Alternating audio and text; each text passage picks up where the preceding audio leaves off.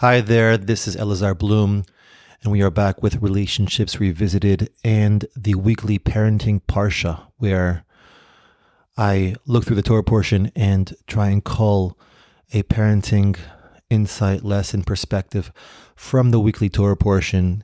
In this week's portion, we have Behar Bechukotai.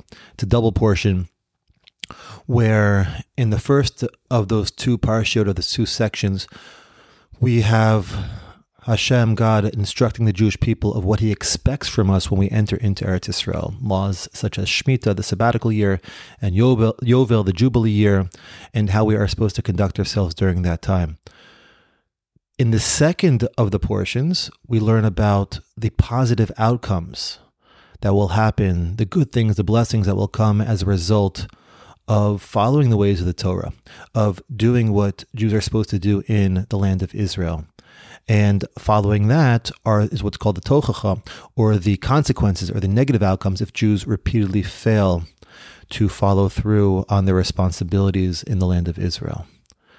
And it's interesting, but parenting actually, effective parenting, follows this exact same structure. When you want a, uh, when you're communicating with a child um, a desired behavior, what you expect, what you want to see from him or from her as a, as a responsible parent. That's what we do. So the first thing we do is we state the specific behavior that we'd like to see from the child. Specifically, we say something like, "So after dinner, I'd like you to clear your plate from the table, scrape whatever is on that plate into the garbage, put it into the sink, and rinse it with soap and water." Very specific, really clear, right? Very much, um, this is how it's going to go. And as a child does his best or her best to make that happen, and you notice that he's doing that, reinforce it right away with a lot of positive regard, with a lot of attention, smiling, acknowledging that, hey, I really I see how you're following through with it. You I really appreciate you taking care of what you know, he spoke about taking care of what your responsibility is and cleaning up. And that's, that's, I see that. That enough, right? That positive regard is enough to help the child create neural pathways in his brain. And the likelihood of that behavior to continue is very strong. Now, if for whatever reason there's a block and it's not working, so repeatedly, and that's just not once, right? If repeatedly it's not working, there's probably something else going on. Okay. And at that point, right, you want to try and intervene there in a gentle way, obviously. But if that's not working, there might need to be something which is then given, which is a consequence of what will happen if you don't.